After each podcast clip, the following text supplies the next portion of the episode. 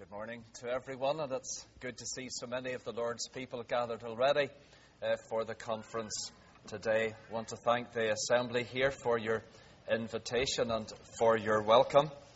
It is a real privilege to be here, and I certainly bring greetings from many of the believers that uh, you would know over uh, on the other side of the Atlantic. It's a privilege to share with our brother Higgins already today and our other uh, two brethren later on in the will of the Lord. And I feel very humbled indeed. Our brother at the start said that he wouldn't take any of my time. Not only has he not done that, but he's actually given me uh, quite a big section of his, which is uh, more than kind and generous of him. We thank the Lord for his word that we've already heard, and we pray that we will hear uh, his voice throughout the time together and know his blessing uh, throughout the conference. And I'd like to read, please, in the epistle to the Hebrews and chapter 1. Hebrews and chapter 1.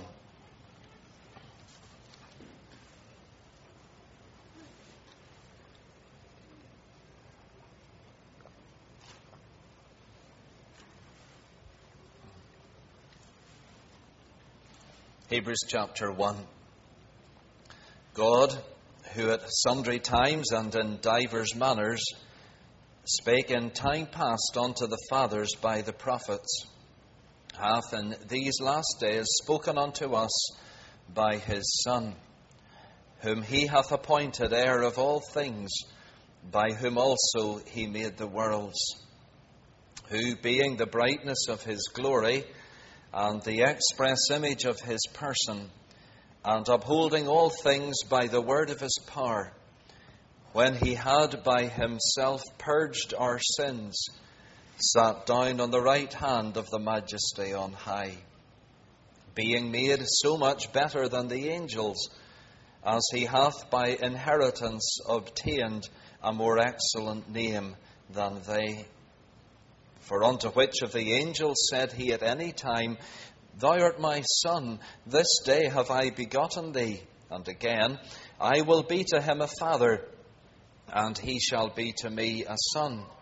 And again, when he bringeth in the first begotten into the world, he saith, And let all the angels of God worship him. And of the angels he saith, Who maketh his angels spirits, and his ministers a flame of fire. But unto the Son he saith, Thy throne, O God, is for ever and ever. A sceptre of righteousness is the sceptre of thy kingdom. Thou hast loved righteousness and hated iniquity. Therefore, God, even thy God, hath anointed thee with the oil of gladness above thy fellows. And thou, Lord, in the beginning hast laid the foundation of the earth, and the heavens are the works of thine hands. They shall perish, but thou remainest and they all shall wax old as doth a garment, and as a vesture shalt thou fold them up, and they shall be changed, but thou art the same, and thy years shall not fail. But to which of the angels said he at any time, Sit on my right hand until I make thine enemies thy footstool? Are they not all ministering spirits sent forth to minister for them who shall be heirs of salvation. Therefore, we ought to give the more earnest heed to the things which we have heard, lest at any time we should let them slip. For if the word spoken by angels was steadfast, and every transgression and disobedience received a just recompense of reward, how shall we escape if we neglect so great salvation, which at the first began to be spoken by the Lord and confirmed unto us by them that heard him, God also bearing them witness, both with signs and wonders, and with divers miracles, and gifts of the Holy Ghost, according to his own will. Now that's our reading, and we thank the Lord for his precious, lovely word and pray for his blessing. Just a very simple title on what I want to speak to uh, you on this morning uh, can be found in verse 4. Better than the angels. Better than the angels. The word better is, of course, a key word in the epistle to the Hebrews, and this is the first occurrence as we have it here. We were hearing from our dear brother about uh, some really eminent prophets, David uh, and Moses and Elijah, and they're spoken of, ones like them in chapter 1. God who spoke in times past, and in divers ways he spoke through the prophets. Great men like this. It was not sporadic, it was not random. But now, in these last days, he says he has spoken to us in Son, in his Son, the Lord Jesus Christ. So, implied right at the very beginning, we see that the Lord Jesus, he is better than the prophets. But now, explicitly, the writer states that he is better than the angels. Very simply, I want us to think of three ways or three things that he does here to really show us that the Lord Jesus is better than the angels. We'll look first of all at verses 1 to 4, where it's asserted, the assertion is made that he is better than the angels. Then the Bible is a wonderful book, a very logical book. He doesn't just state that the Lord Jesus is better than the angels, but he goes on to prove it. And so not only is it asserted in verses 1 to 4, but it is very clearly argued in the remainder of chapter 1, verses 5 to 14. And then the Bible is also very wonderful because not only does it not just make statements but proves them and shows the reality of them, it applies them to the readers. And that's what we get in chapter 2, verses 1 to 4. The fact that the Lord Jesus is better than the angels is applied to the readers and we trust be applied to us today. You see, you can say, well, sure, what you've read there, it's all very uh, theological and all very doctrinal. What difference does it make to me? Well, the writer brings before us the difference that it ought to make to every one of us the fact that the Lord Jesus is better than the angels. All right, then, verses 1 to 4, it is asserted that he is better than the angels. I'm not going to take time to try to uh, su- suggest who the writer of this book is. Obviously, he doesn't want us to know who he is. God doesn't want us to. And the first word in the book is the all important thing it's God. It is God who is the subject of this book. And the great message in the Lord Jesus is that God has spoken. He spoke in times past. Now he has spoken in these last days. He spoke at different times. He spoke in different ways. Now he has spoken once for all. He spoke in the prophets, and now he is speaking. He has spoken in his Son. Who is this one? Oh, what wonderful statements are made concerning the Lord Jesus Christ in verses 2 to 4. Any one of them could take a whole meeting and far longer in itself. But very briefly, we're just going to look at this vast span of what is said concerning him. His Son, whom he hath appointed heir of all things. Sonship necessarily implies heirship. And the fact that the Lord Jesus Christ is the Son, he is heir of all. That's something that will be developed very much through the Hebrews as well. By whom also he made the worlds. He is the one through whom the worlds were made. Now, what does that mean? It's not just the physical worlds, although that is included in it, but the word is really there, the ages. In other words, and our brother was thinking about this, about the, the sovereignty of God. It's not just the physical things were made, but the whole course of history, as it were. God's whole plan and purpose for the universe. It was through his Son, the Lord Jesus Christ, that these were made. Now, three lovely ongoing, continuous things of Him. Being the brightness of glory, verse 3. That inherent shining out of glory that is the Lord Jesus Christ. Secondly, the express image of his person, the one who faithfully represents who God is. And another ongoing thing, upholding all things by the word of his power. Not only is the Lord Jesus Christ the agent in the creation, but he is the one who upholds everything that has been made. That is very important Because there, were some, there are some who will try to tell us that, well, yes, they, they do sort of believe that, that God made the world, but it's like he just like wound up a clock and then just left it to gradually tick down. That God is not active in what he has made today. That is altogether wrong. Not only did God make everything, but God upholds everything, and it is through our blessed Lord Jesus Christ. So, three ongoing things being one, the brightness of his glory.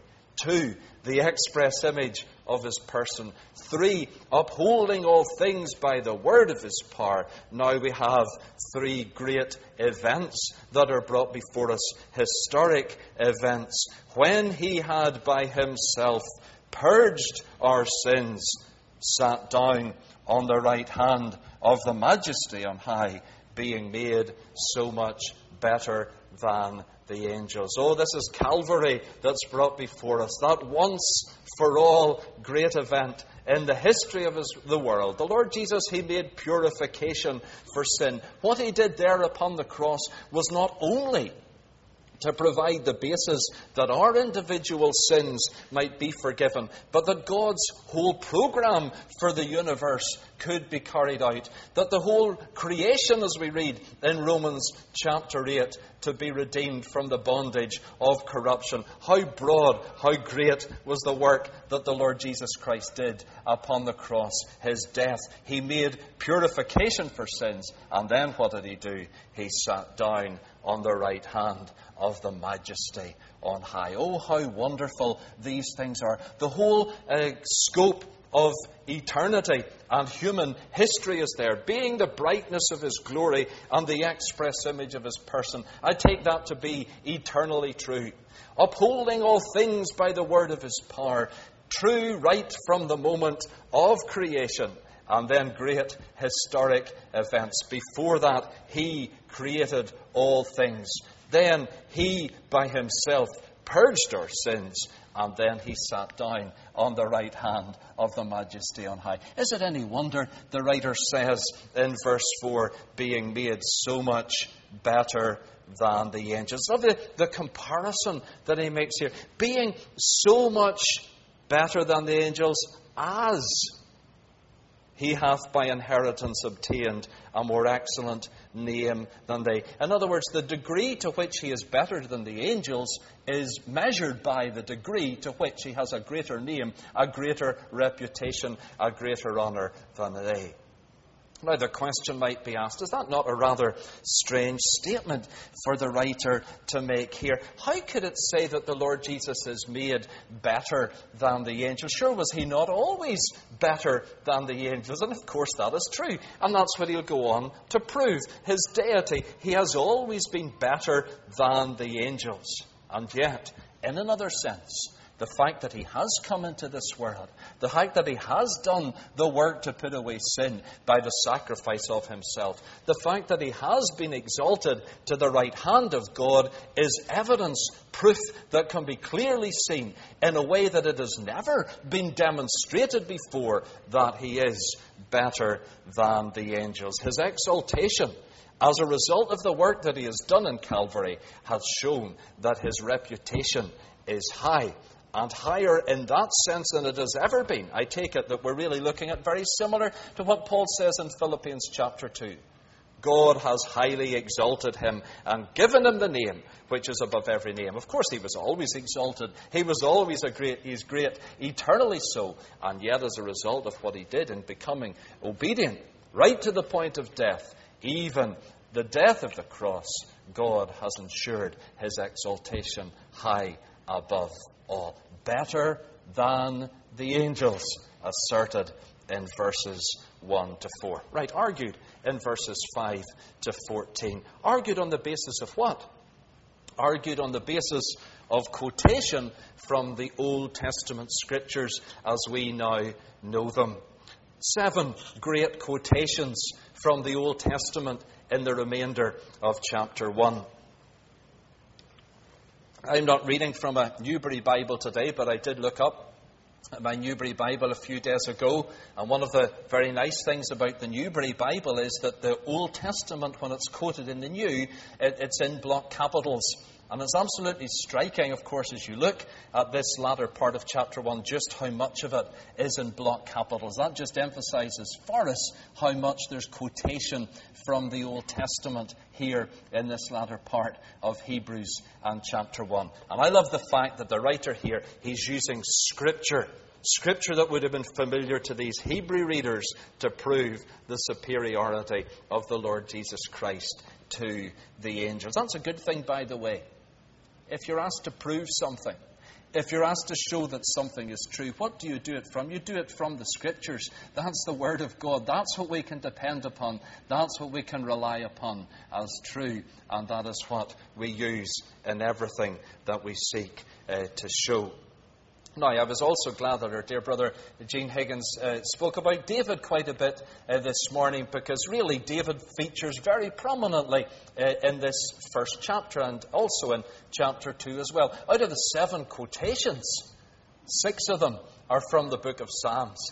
And what about the one that's not from the book of Psalms? Well, it's from 2 Samuel, and it's actually Nathan the prophet one of the prophets through whom God spoke, as we read in chapter 1, Nathan the prophet telling David he would have a son, uh, his son Solomon, whom our brother also mentioned. And so, David and the Psalms, it's really very prominent in these seven uh, quotations. You can see there's a pattern as well.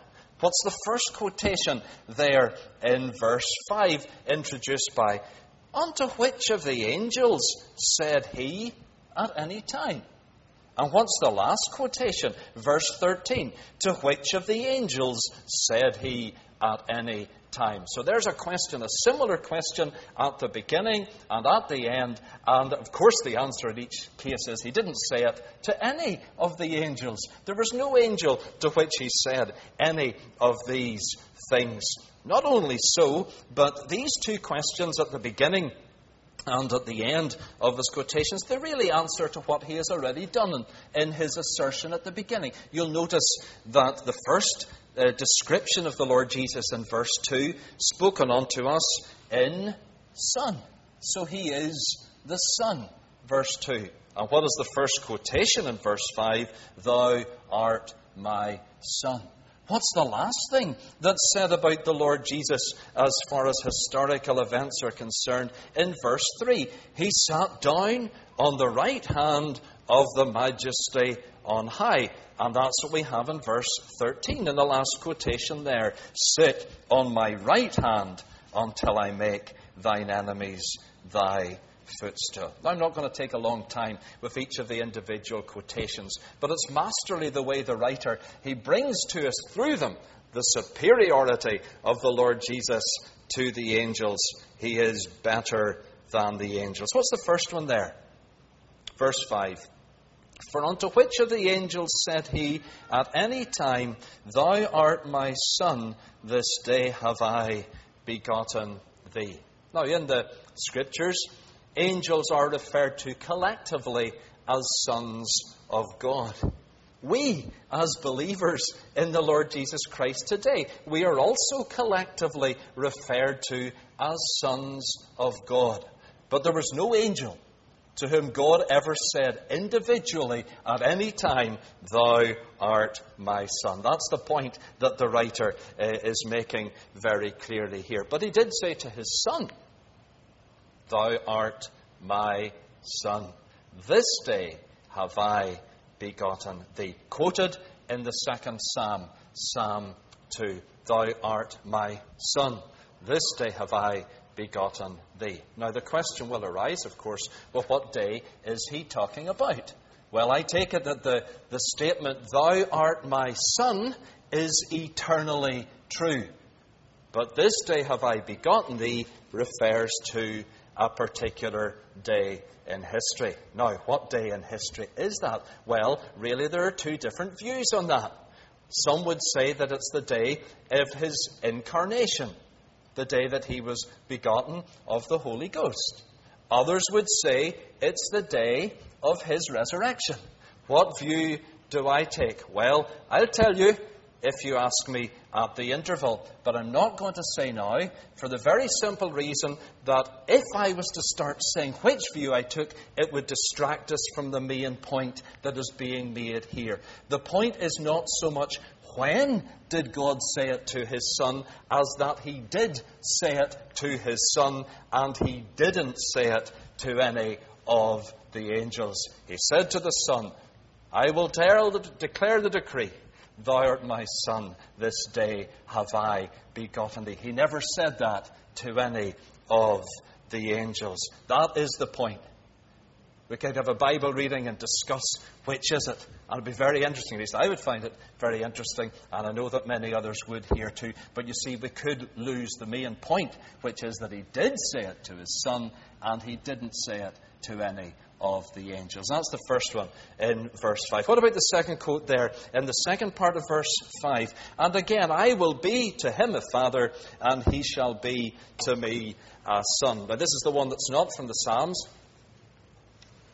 This is the one from 2 Samuel in chapter 7, where Nathan is speaking regarding Solomon. Now, this is a, there's a, an interesting lesson for us to get uh, from this here when we study the scriptures, and it's simply this that it's quite clear if you read it in the context that that scripture is not talking about the Lord Jesus Christ. It's very clear that Nathan is telling David that he will have a son, and there's no doubt that that son is Solomon, the one we've been hearing about already. Even the next part of the verse speaks about what would happen if he did iniquity. And of course, there was no possibility of the Lord Jesus Christ ever doing that. So, what the Holy Spirit, through the writer, is doing here is taking a verse out of its primary context and applying it to the Lord Jesus Christ. And quite often, in quoting the Old Testament, the Holy Spirit does that in the New Testament. Takes a verse out of its original context and applies it to a different situation. And when the Holy Spirit does that, that means that it is inspired in that new context as well as in the old. But please, let's remember that does not give us the right to take a verse out of its context and to say that it means something that wasn't there in the original context. The Holy Spirit has the right to do that, and He does do it in His Word, but for us, we must always interpret Scripture according to the context in which it is written. Well, did God ever have to say to His Son, or concerning his son, I will be to him a father, and he shall be to me a son. Well, no, he didn't, because the Lord Jesus Christ is eternally the Son of God. So, why then is the writer saying here that uh, he, he said, he never said, I will be to him a father, and he shall be to me a son? The point is simply this.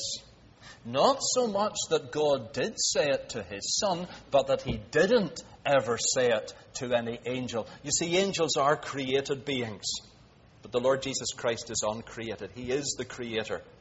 And so, angels, there was a point in time when they did come into being, and none of them had ever, at any time, had God said of them, I shall be to him a father, and he shall be to me a son. You see, the writer is building up the fact that the Lord Jesus is better than angels. God said to him positively, Thou art my son. He never said that to an angel. He never said concerning an angel, I will be to him a father, and he shall be to me a son. What about the third quotation? It's there in verse 6.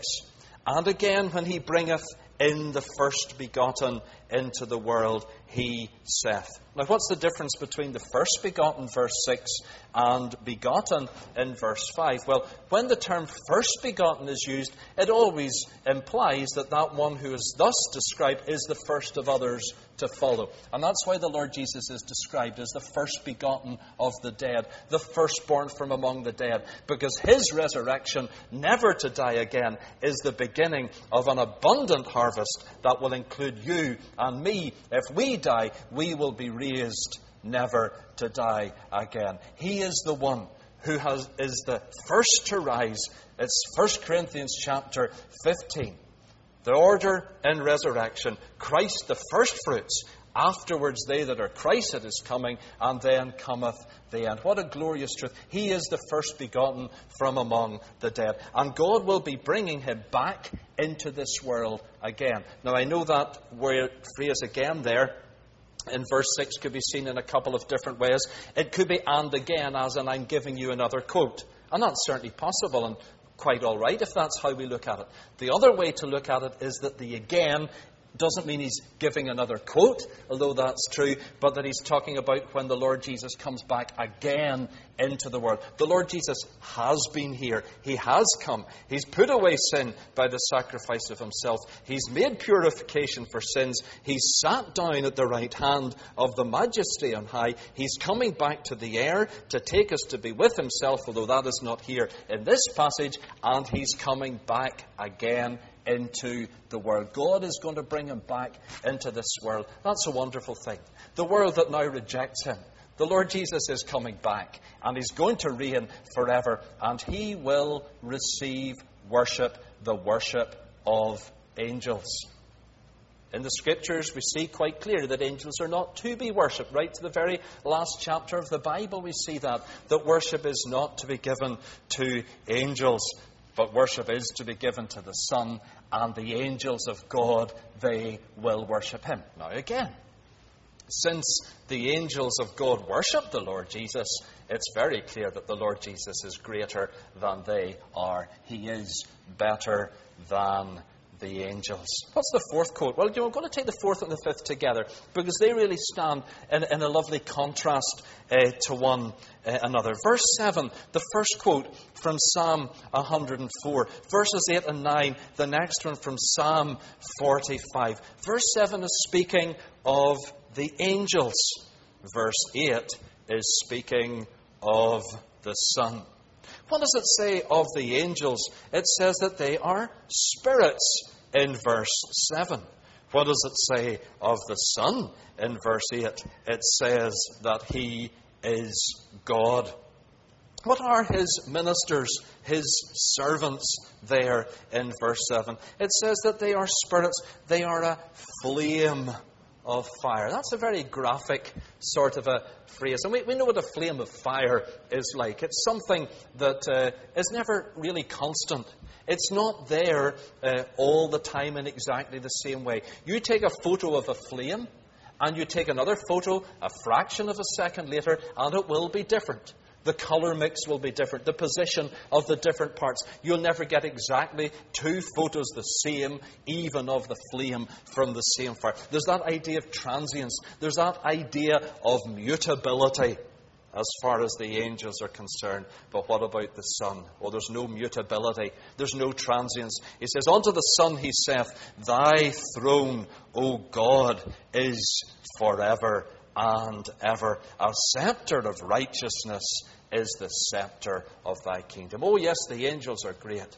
They're abundant in power. God has given them the great privilege of being His ministers, His servants. But He makes them servants. He makes them their spirits. They're a flame of fire. But He turns to the Son and He says, Thy throne, O God, is forever and ever. Oh, the glory of the eternity of the throne of the Lord Jesus Christ. He shall reign over this earth in a day to come. He shall reign forever and ever. Now, that quote from Psalm 45 is an extended quote, and he extends it here, quotes the next bit in verse 9, and that is uh, very interesting because it's really speaking, I think, about the Lord Jesus' righteous life here on earth. God has always loved righteousness and hated iniquity, but very particularly we can see it in the Lord Jesus Christ when he was here in this world. He demonstrated love and hatred.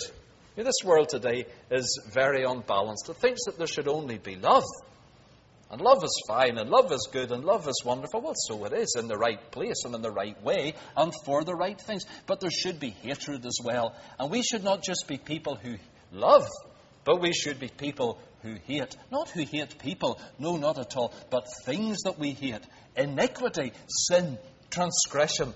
That is wickedness against God, and we should hate it. Let us love the right things like the Lord Jesus did and hate the things that we are to hate, the things that are to be repudiated, the things that are contrary to God, contrary to His Word, and contrary to our spiritual blessing. What is the consequence of the Lord Jesus loving righteousness and hating iniquity? He says, Therefore, God, even thy God, hath anointed thee with the oil of gladness above thy fellows. Another question Who are these fellows? It's really the word that could be translated partakers. It's translated that way. Sometimes it's translated or meaning companions. Sometimes who is being spoken of here? Is it other rulers? The context in Psalm 45 might lend support to that view. It's the king there in all his beauty and all his glory. So maybe in the context of Psalm 45, you could take it that it's other rulers that he's anointed with the oil of gladness above. There are other rulers in this world, but none like him. Or could it be the angels that are being spoken of here? Perhaps in, in the context of, of chapter 1 here, you could, you could be tended to go for that view. He, he's comparing, he's contrasting the Lord Jesus Christ with angels, and he says, Well, God has anointed thee with the oil of gladness above thy fellows. Or could it be you? Could it be me? Perhaps. Because as we read on in the book of Hebrews, we, we, we see, for example, in chapter 2 about uh, people who are to be called his brethren. He is not ashamed to call them brethren. Chapter 3, we read the same word in verse 1 partakers of the heavenly calling. Verse 14, partakers of Christ. Who are these companions? Who are these fellows? Is it kings? Is it angels? Is it believers in the Lord Jesus Christ? I don't know. And I don't mind. Because the fact of it is, whoever it is, that the Lord Jesus is anointed with the oil of gladness above them. If we compare him with kings, what a contrast. If we compare him with angels, what a contrast. If we compare him with you and with me, what a contrast. He is above all. He is gloriously above all. Praise be to the name of God. What about the sixth quotation? Another quite long one in verses 10 uh, to 12. Psalm 102 and a few of the verses there. What lovely verses these are. And thou, Lord, in the beginning hast laid the foundation of the earth, and the heavens are the works of thy hands. What does that tell us? It tells us once again that creation is a work of God. It's God in the beginning has laid the foundation of the earth. What we see down here is the work of God. What we see up in the heavens it's the work of his hands as well. I was just looking at something in the, uh, the news yesterday, and a, a headline caught, caught my eye that there's going to be an eclipse of, the, of a super moon tomorrow evening. Probably just uh, about 8 o'clock or 10 o'clock or something like that. And maybe, if I remember, depending on what I'm doing, I'll maybe go outside and see if I can see it. A super moon. What does that mean? Well, it means that the, the, world, the moon will be a lot closer to the earth tomorrow night than, than, it, than it usually is, and so it will be bigger in the sky.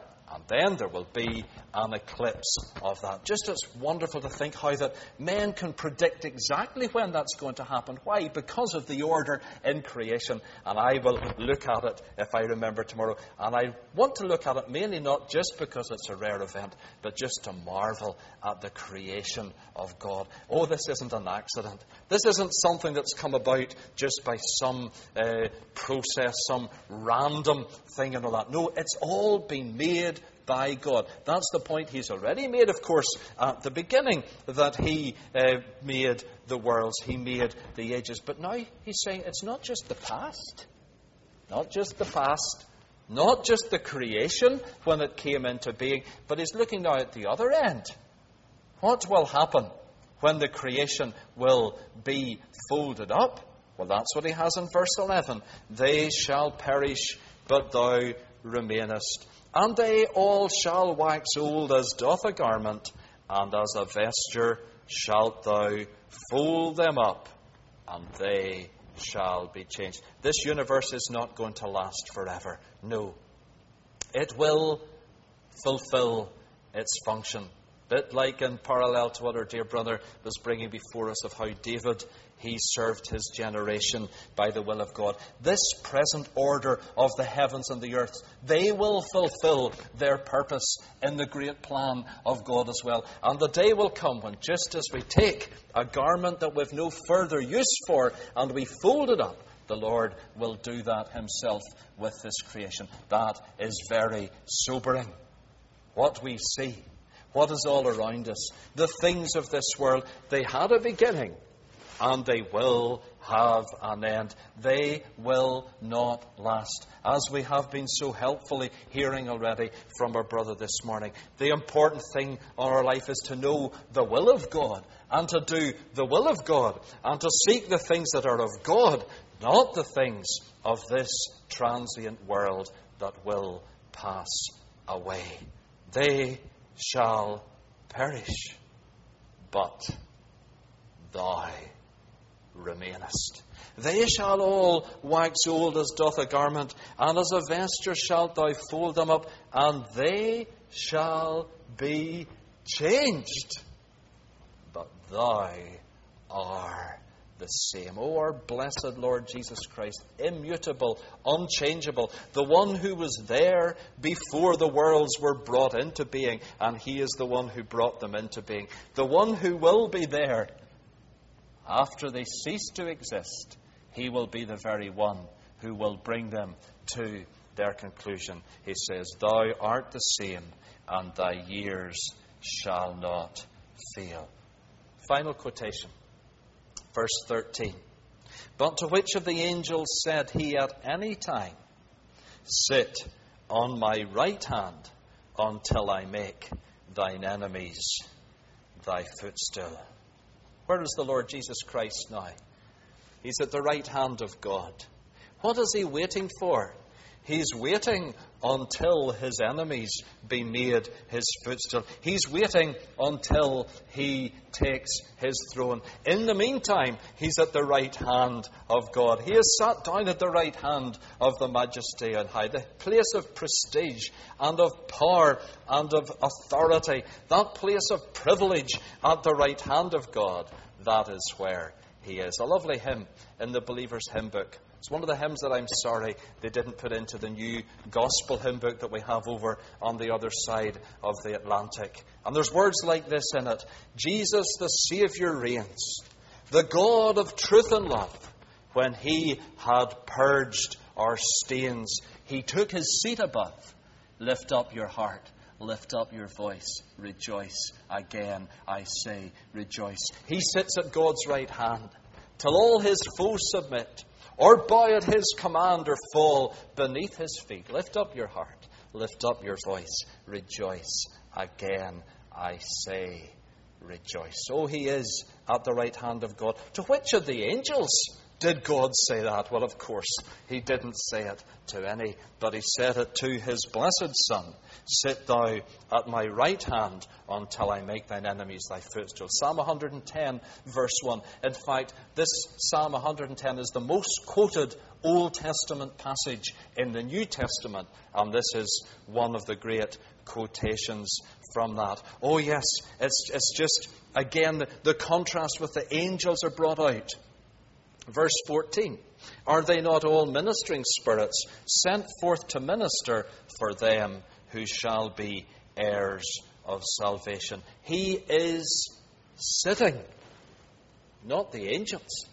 They are sent forth. There's constant movement as far as they're concerned. Their work is ongoing, it's not finished. Well, as far as the work of putting away sin is concerned, that work is finished, and the Lord Jesus is sitting at the right hand of God. It is a finished work. His work is done in that sense, although there's other work that he is still doing and will do, of course, they're still ministering spirits sent forth to minister for them who shall be heirs of salvation, those who are about to inherit salvation. They are servants. He is the Son. the writer, reader, writer is bringing that very clearly before us. So, proven beyond all doubt that the Lord Jesus is better than the angels. Quite a bit of other things proven on the way along, as well as, of course, because not only have we seen that his relationship to the angels has been dealt with, but his relationship to God has been dealt with. That he is the Son of God. He is co equal with the eternal God. His relation to his companions, whoever they are, is brought forth that he is greater than them. His relation to the universe has been brought forth to us as well that he made it and he is the one who will uh, dissolve it. And his relationship to his enemies is brought before us as well. His foes will be made the footstool of his feet. Now, ten minutes left. Better than the angels, asserted in verses 1 to 4. Argued very clearly by the writer in verses 5 to 14. Applied in chapter 2 and verses 1 to 4. You see the word therefore there at the very beginning of chapter 2. In other words, there are consequences. This isn't just abstract theology. This has relevance to the readers. It is relevance to you and to me today. Now, as I said earlier, we have to look at every scripture in its context. And the context, as the name of the epistle indicates to us, is that it was written to professing Hebrew believers who had heard the message of the gospel, had turned away from the temple ritual, turned away from Judaism with its sacrifices and all that, had professed faith in the Lord Jesus Christ, and there was the danger of some of them, anyhow, apostatizing, turning back to Judaism. And that is the great danger that the writer here is bringing before them, and he's pointing out that you must not do that. You mustn't turn back. And really, the whole book takes us through tremendous arguments on that. But the point here, particularly, in view of the fact that the Lord Jesus is better than angels, is indicating the fact that angels, who had a very special place in Judaistic thought, angels had a very high position of honor. They, the, Lord, the Lord, he is pointing out, is better than the angels. So don't go back to that system. Because the one that you have come to trust, the one whom you have professed faith in, is better than the angels. So there is the context in which this is given. But there are lessons for us today. What does he say? He calls it here, verse 3, so great salvation. What salvation? Well, I take it the same salvation he's spoken of at the end of chapter 1 and verse 14. Salvation in all its fullness, initial salvation, ongoing preservation, and ultimately the salvation that we will inherit when the Lord Jesus comes back again, when it is brought to its completion, when body, soul, and spirit are together uh, glorified together with Himself. It is so great salvation. That word, so great, two words in English, is only one word in the original, and it only occurs three other times in the whole of the New Testament. And they, they do give us an insight into just what the, the thought of it is. Paul, writing to the Corinthians, speaks of so great a death.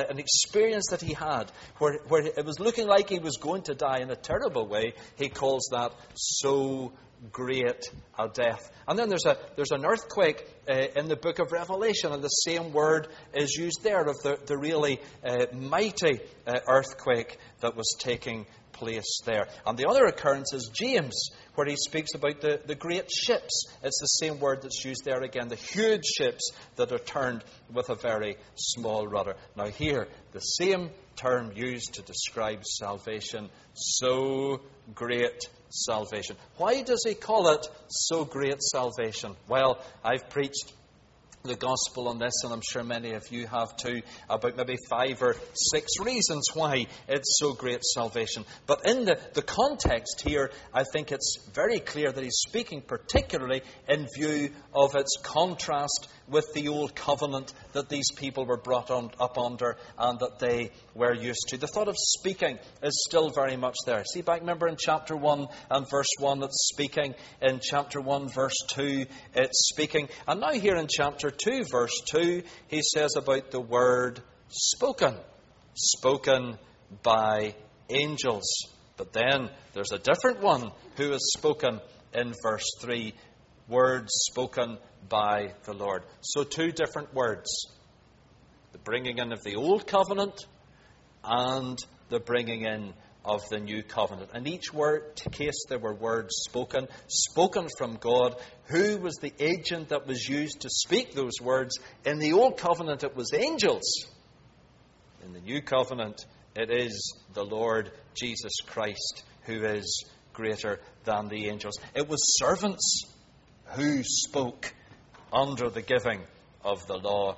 It is the Son, he says, who has spoken with what we have come into with this great salvation. Now, what about this message that was brought by angels at the bringing in of the law?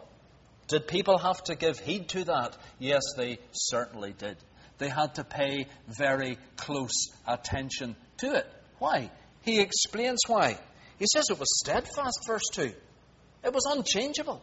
And what happened if you transgressed, if you were disobedient, if you did what you were supposed not to do, and if you failed to do what you were supposed to do, there was a righteous recompense for it.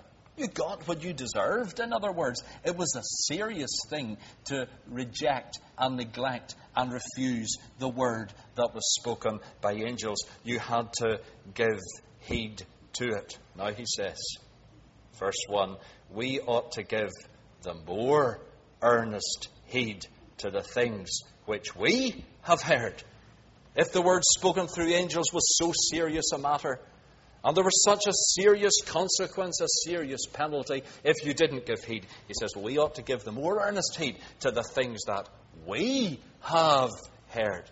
He doesn't refer here to the signs that accompanied the giving of the law. He will do that later in the book, but he does give uh, reference to the signs that came with the words spoken by the Lord.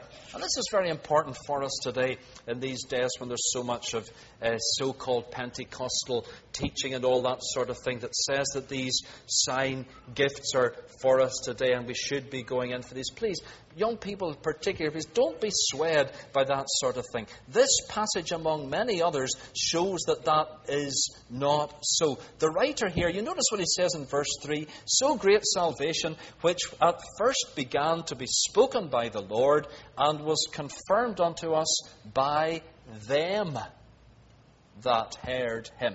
So the writer here is not even claiming to be one of the people who actually heard the Lord himself. He says, The Lord came, the Lord Jesus, he came with this message. There were those who heard him, the apostles, and they confirmed to us the word that he spoke.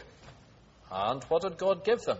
To verify the reality of the word. That's what we have in verse 4. God also bearing witness. God gave testimony to the reality of the word that they received from the Lord Himself with signs, wonders, miracles, and gifts of the Holy Spirit.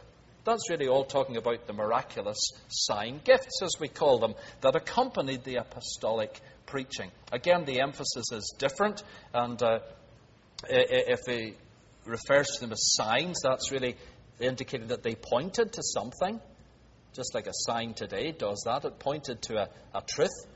The miracles weren't just given as a random thing, they pointed the people to the reality of the message that was given.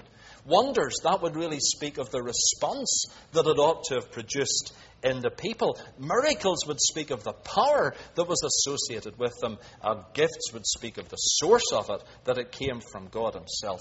It came from the Holy Spirit. So, very clearly, He's not even claiming that at this same time when he's writing that these things were going on. It was something that he looks back to the past that God gave as a testimony to the reality of the message of salvation brought by the Lord Jesus Christ himself. Oh, but what a difference to the signs that accompanied the giving of the law. They were signs of judgment.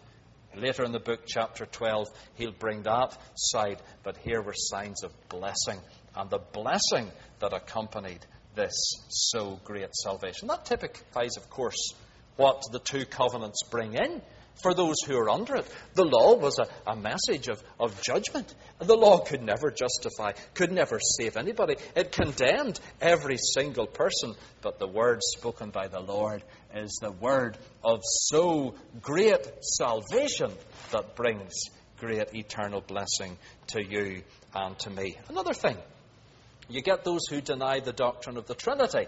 They say the word Trinity is never mentioned in the Bible. That's true. But it's certainly there on the pages of Scripture very clearly, time and time again. And we get it here, for example, in the work that was going on. There's the Lord, the Lord Jesus, clearly being referred to in verse 3. There's God in verse 4, and the Holy Spirit in verse 4, all unitedly working together and bringing this great testimony to mankind. So he says, don't let slip. He says, in view of what we've heard, don't let slip. He says, we need to give earnest heed. As I said, primarily to those who were in danger of apostatizing in a, in, in a day that's long past. But then, to ourselves today, is there anybody here in the gathering who's not yet saved? Salvation has been brought by the Lord Jesus Christ. Salvation is available to you today. Will you escape from the wrath and the judgment of God if you neglect this great salvation? You will not. Here's another question with no answer. We had them in chapter 1. To which of the angels? To which of the angels? None. How shall we escape? If we neglect so great salvation, how will you escape if you neglect this salvation? The answer is there's no way. There's no escape.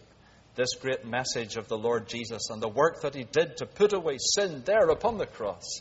It would be a wonderful day for you at this conference today if you trusted the Lord Jesus as Saviour and received this great salvation. But what about for what I am sure is the great majority of the people here today, those who are saved, those who are believers in the Lord Jesus Christ. If truly saved, no possibility of ever being lost. But it would be possible, sadly possible, that you and I could not give these great matters the serious consideration and the serious action that they should. We've been hearing already about what the will of God is for us, and knowing the will of God and doing the will of God. If we consider the greatness of this person, the Lord Jesus Christ, greater than the prophets, greater than the angels, greater uh, than all this universe and everything in it, and think of how He is the one who is the eternal Son of the eternal God. He is the one who made this creation and the one who will fold it up. He is the one that loved us so much that He came to the cross to deal with that issue of sin. He is the one who has done the work perfectly and is exalted to the right hand of God. He is coming back into this world, and the angels and all will worship Him, bow before Him, and crown Him Lord of all. Wouldn't it be a sad thing for you and for me if we were not to treat this great one, our Lord Jesus Christ, our Saviour, with the seriousness that He deserves. He is the one who deserves all our love, the one who deserves all our devotion, the one who deserves all our service. And let us not please, the writer is saying, don't let these things slip away. Don't drift away from the things of God. It's possible that you and I could be even coming to the meetings and cold in heart. It's possible for us to be at a conference this year and away out in the world next year if the Lord hasn't come. Let it not be so. Let us be attentive to reading the Word of God. Let us be active in prayer. Let us be faithful in our attendance with the people of God. And let us be ever devoted to our Lord Jesus Christ. Were the whole realm of nature mine, Isaac Watts wrote, that were an offering far too small, love so amazing, so divine, demands my heart, my life, my all. May the Lord bless his precious word.